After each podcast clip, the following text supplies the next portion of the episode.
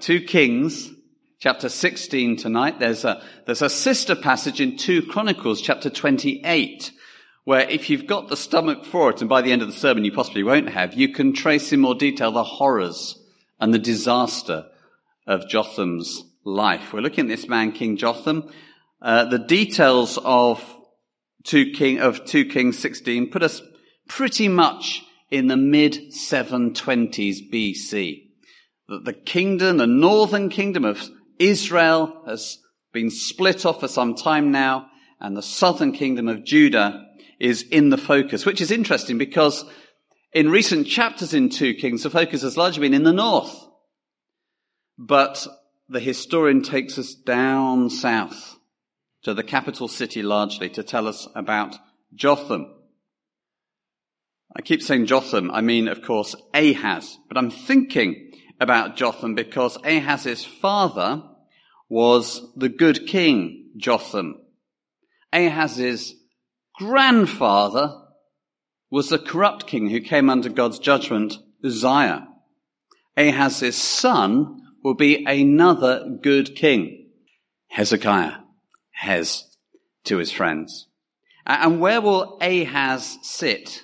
There's this whole genetic line, but the grace of God doesn't always track the genes, does it? Not that God's goodness was not abundantly available to Ahaz. It's just Ahaz did everything he could to shut his ears, close his mind and his heart, and push it away. And his life well, I'm going to suggest to you his life becomes actually a huge warning, a study in evil. Now, evil's a strong word, but I think it's the right word. You won't find, I don't think you'll find the word evil in this account. Flip over to Chronicles and it's stronger and starker. But our historian is writing with a great skill. He's setting the facts before us, expecting that we will study the facts and come up with the right interpretation of them. Which is that Ahaz stands as this blazing beacon that says, don't go here. Don't live like this. Don't throw your life away. Let's look at this story. It is full of lessons and encouragements for us as followers of the Lord Jesus. Let's make our way through. I've got four headings. The first is this, and in verses one to four, all of life is worship choices. Everything we do, we're choosing what's important, what's worthwhile, what we should give our hearts and their minds and energies to. That's worship. Worship is your value system. You say, that's true, that's important, that's good, I want that. And mind follows heart, and energy and commitment follow them both. So we meet Ahaz, becomes king at 20, reigns for 16 years, verse 2, and then we hear a mention of David.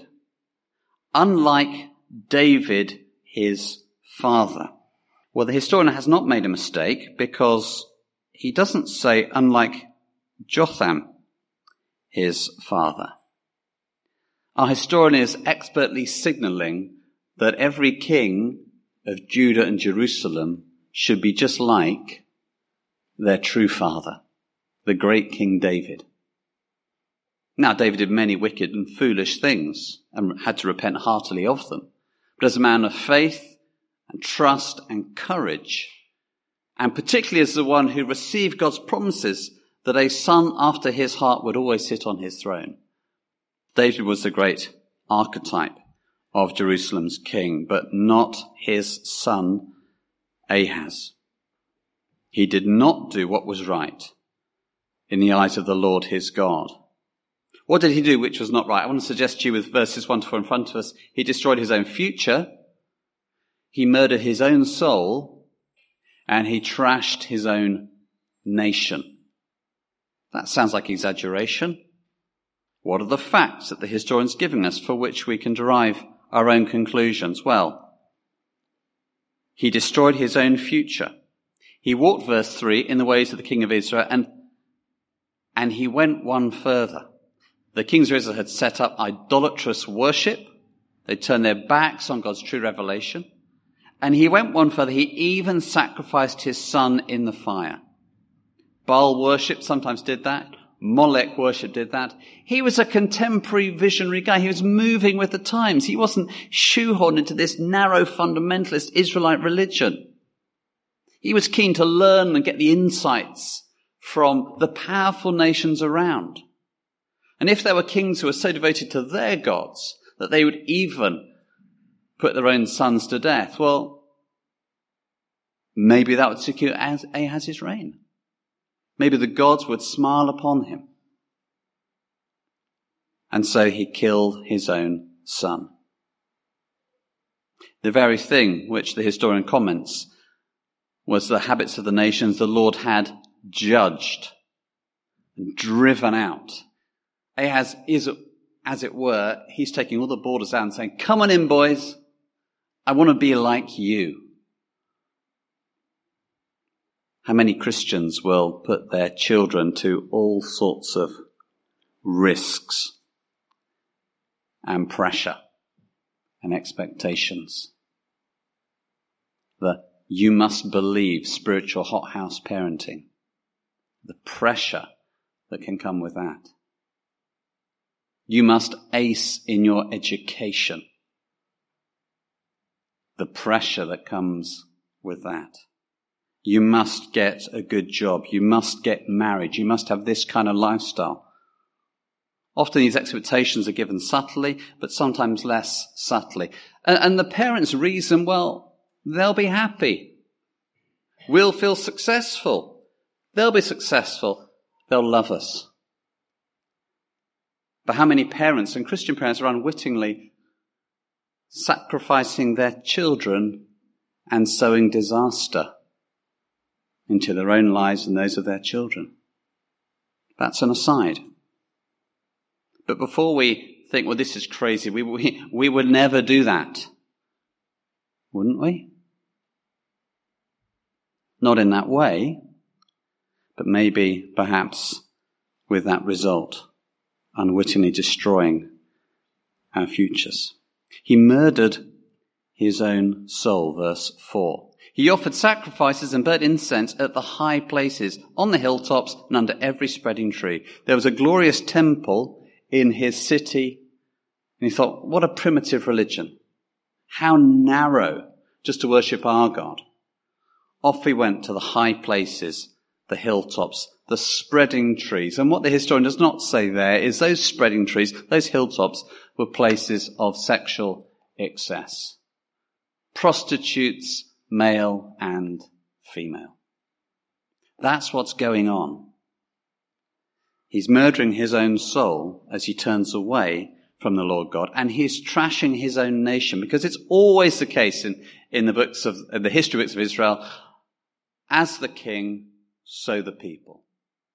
The direction that leaders set are the ones followed by the people. And that goes on through all human civilizations and cultures. It goes on in the church, he goes in the world.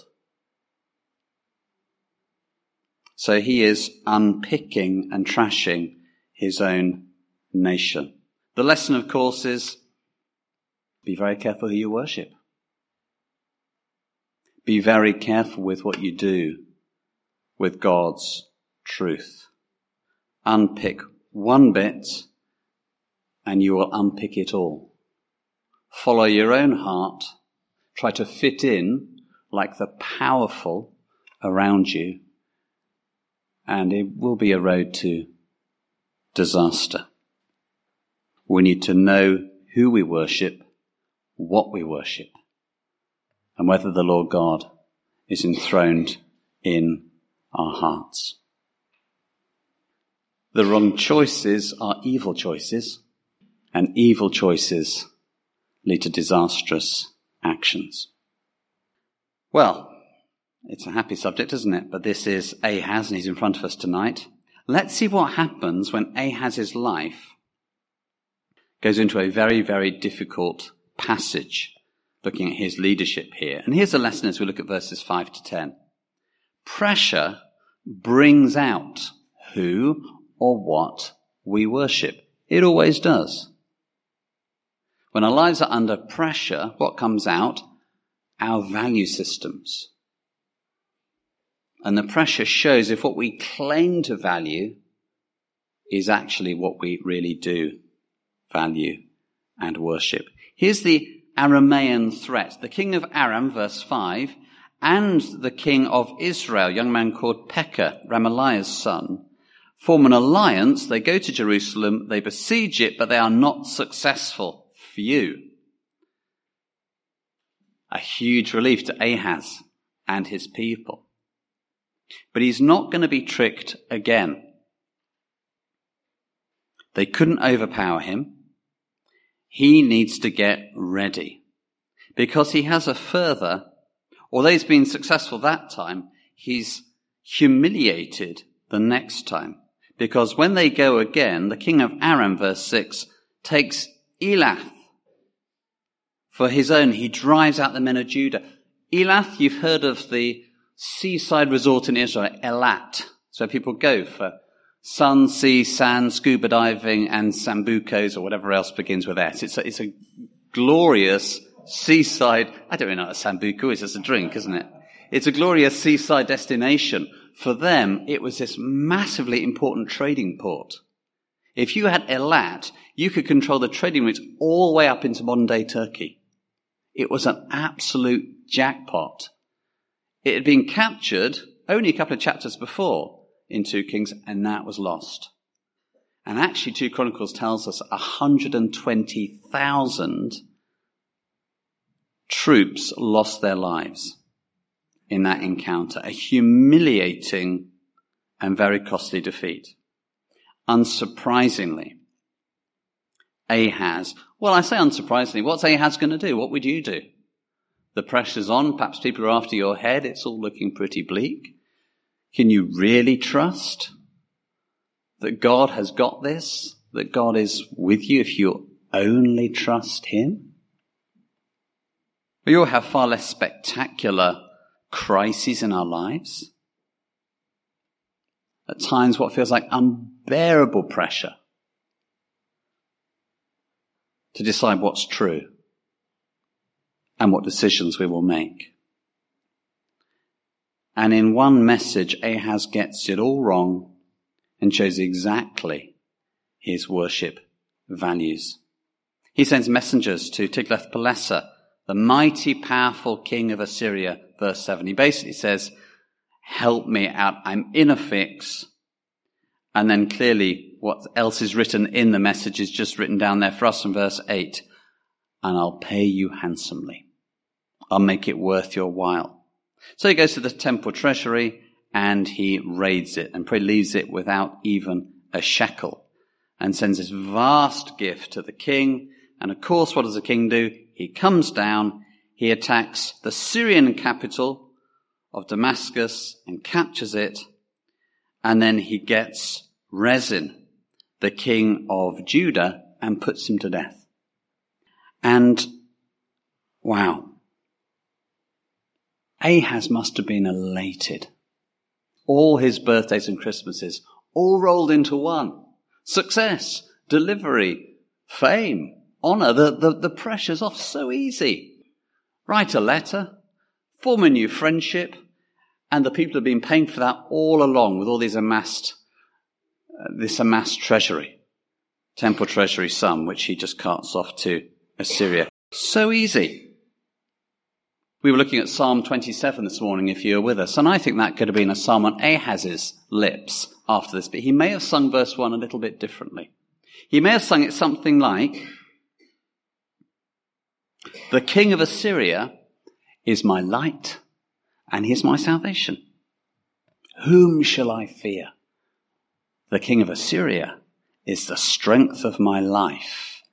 Of whom shall I be afraid?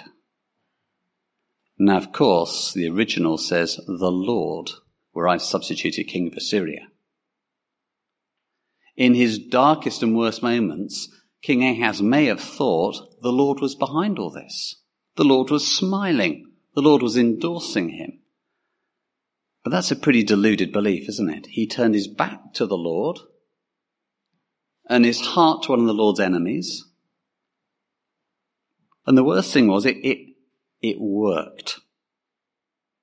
And it's a sad and a difficult day for us when our schemes and our salvation substitutes work.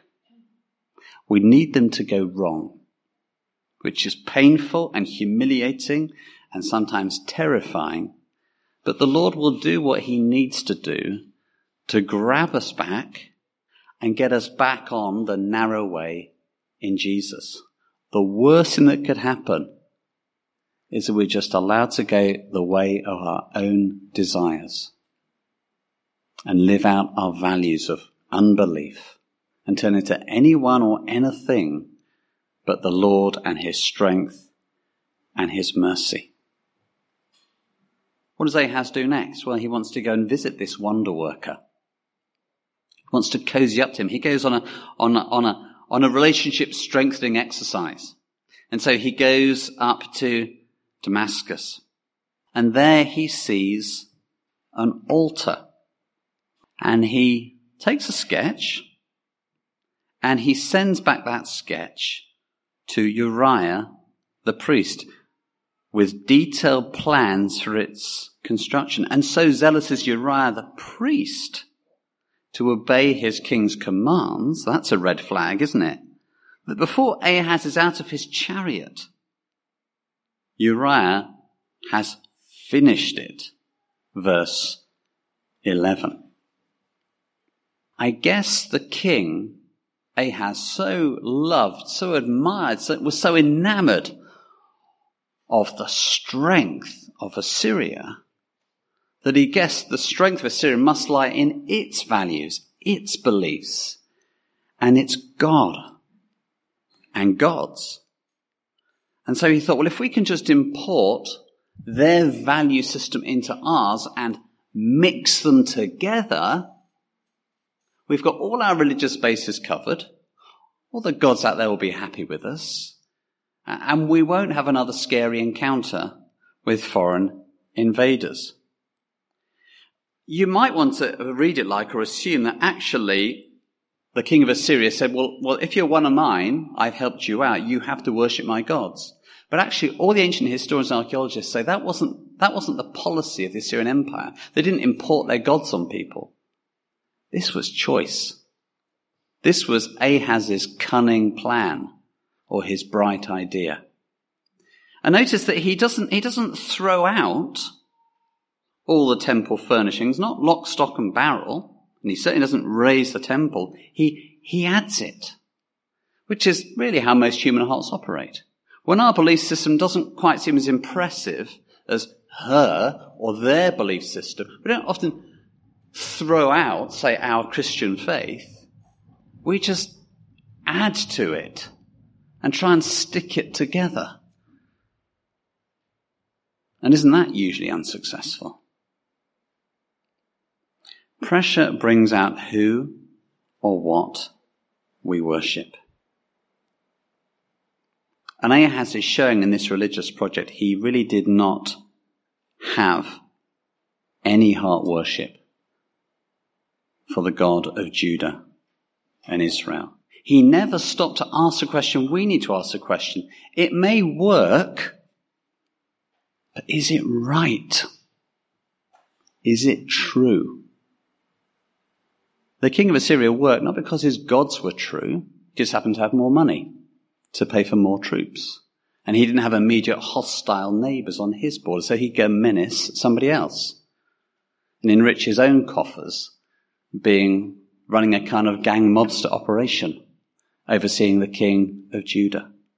There's nothing true or right or good about his values. There's nothing the world can give the church which is true or right. We have it here. It's just hard to live a life of faith, but that's our calling.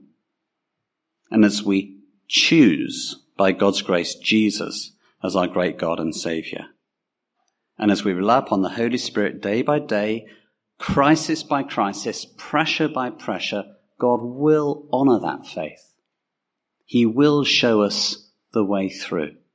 His deliverances often come late. They're often in surprising ways, but they're always on time as God works out his purposes. And our historian isn't saying clever old Ahaz. He was resourceful and creative, wasn't he? He is saying this man is a disaster. Do not be like Ahaz. Choose who you will worship and worship the Lord. Verses 11 to 18. The devil is in the detail. And there's a lot of, a lot of detail in verse 11 and 18. Not all of it our Bible scholars understand. They're, they're making some, some educated guesses on some of the details of the worship here and some of the items in the worship, but the lessons come through. So Uriah, what was he doing? Endorsing this project and seeing to the, the refurb of the temple. But it ends up with a complete mess. We have the wrong altar. We have the wrong priest. Because you notice how the historian is saying that Ahab sacrificed, Ahab burnt his, Ahaz sacrificed, Ahaz burnt his offerings, Ahaz poured out his drink offerings, Ahaz sprinkled the blood of the fellowship offerings. The historian's saying, wrong priest. That's not what a king does. That is, to put it mildly, mission creep. Somebody else's success has gone straight to Ahaz's head and he thinks he can rule the nation politically and spiritually. So we have the wrong altar, the imported altar, the wrong priest, the wrong sacrifices. And it goes on. He gives Uriah all sorts of crazy instructions. He is turned theologian as well as priest. Verses 15 through to 16. And Uriah, what's he doing? He's just rolling over. Typical weak church leader. Somebody powerful comes along, tells him what to do. He just double quicks, doesn't he? It's as if Moses had never given the priesthood any instructions or any temple. And Ahaz seems to get further emboldened. Verse 17, taking away the side panels, removing the basins from the movable stands. Then you have this strange feature in the temple where you've got 12 crafted bulls, 12, 12 statues of bulls, and they have on them this great big cylindrical disc known as the sea. And the best educated guesses are that these were the, these 12 bulls represented Israel strengthened by God, as it were, to hold up God's created order, represented by this great, this great uh, disc. Strange, I know, but that's how God designed it. No, we don't need that. Let's dismantle that, reasons King Ahaz, verse 17. And then the very last phrase in, in verse 18. He did that and many other things besides in deference to the king of Assyria. That's the shock and the shame of it. The devil loves it when religious people stay religious. The devil's not scared by or bothered by religion. He loves busily religious people. The devil's very bothered by people who take their faith seriously and know that they cannot water it down, compromise it, or, or go quiet on it when the pressure comes. And that's why if we're going to walk the narrow way in Jesus and hold on to his truth, and in the language of 2 Timothy 3, guard the gospel, we're going to find the devil very active to discourage us and make life hard. But our calling is to stand firm on all the revealed truth of the Bible.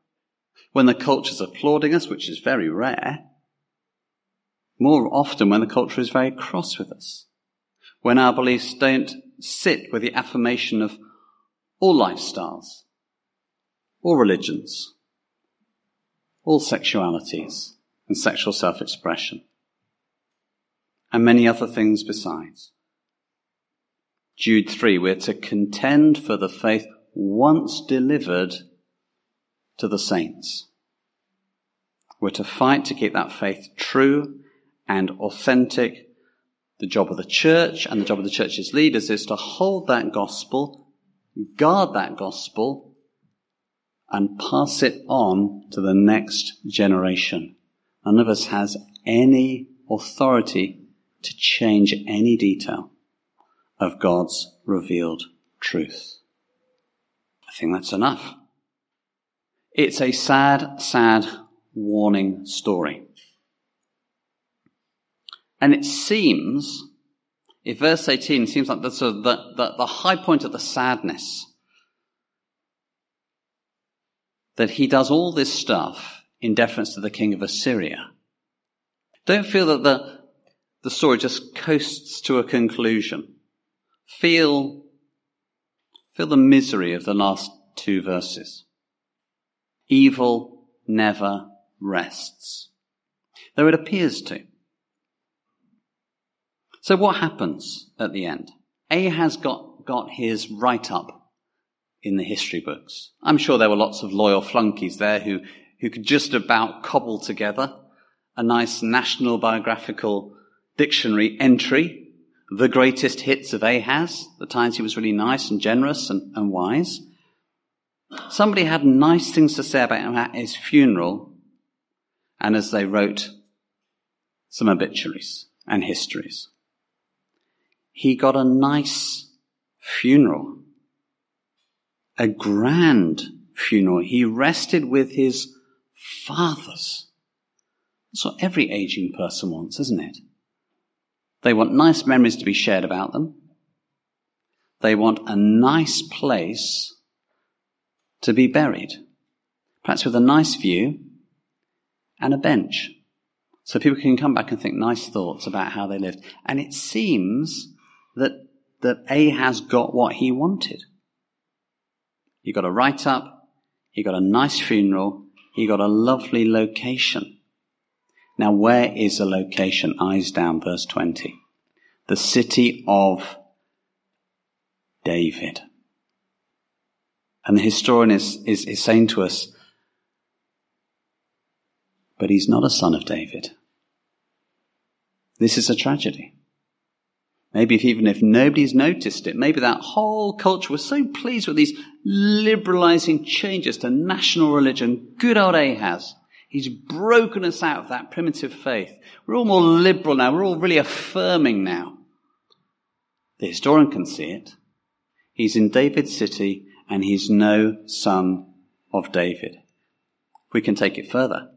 He rested with his fathers and little Hez succeeded him as king. But there's no rest for the wicked. The wicked are restless and wretched in life. And they're restless and they're wretched in hell. I've said many, many times here, the pictures that Jesus gives us of hell are those of restlessness, regret, torment, bitterness of heart, complaining of mouth, gnashing of teeth. I sometimes wonder, is there not a special place reserved in hell for godless national leaders and especially religious leaders? who think they can change around the true beliefs about God and rearrange them for their own ends. I wonder about that. This man is no son of David. And our eyes are led up to the true son of David. The one who was restless at the cross who writhed in agony, who was tormented in body and mind and spirit, who didn't rest with his fathers, who was laid in a lonely tomb. Buried at the city of David. And on the third day, he rose again. This is our extraordinary gospel.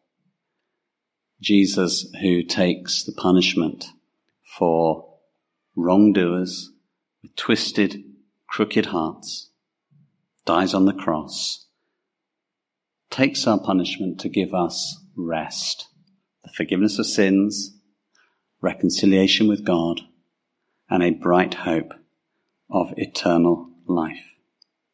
Until we get there, the Bible says, watch out. Learn from Ahaz. Be very careful about your beliefs.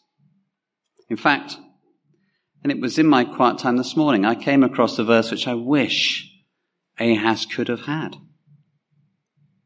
1 Corinthians 16, verses 13 and 14. Let's take this up in the light of what we have seen in this sad, poor man. 1 Corinthians 16, verse 13 and 14. We began our worship with it. Christian, be on your guard. It's in front of you. Be on your guard. Stand firm in the faith be people of courage when there's pressure and danger and temptation. Don't collapse. Be strong.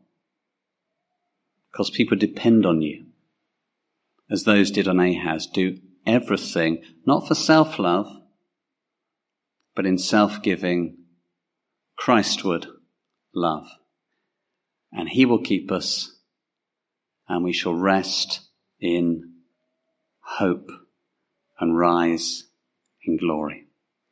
Loving Lord God, we need to take to our hearts the warnings of your word. We don't want to make shipwreck of our faith. We don't want to accommodate the thinking, the priorities of the world. We need your Spirit's help, Lord, to stand firm when pressure and temptation come to our lives and where the escape routes are easy, but will come at so great a cost. So, Lord, open our eyes to see where there are dangers of compromise. And then lift our eyes to your Son, the Lord Jesus, that we may go to him with a renewed sense of need and with a renewed sense of confidence that He will help us in our time of need. Lord, we seal our prayer with the prayer that we would do everything in love, in honour of our Saviour. In His name we pray. Amen.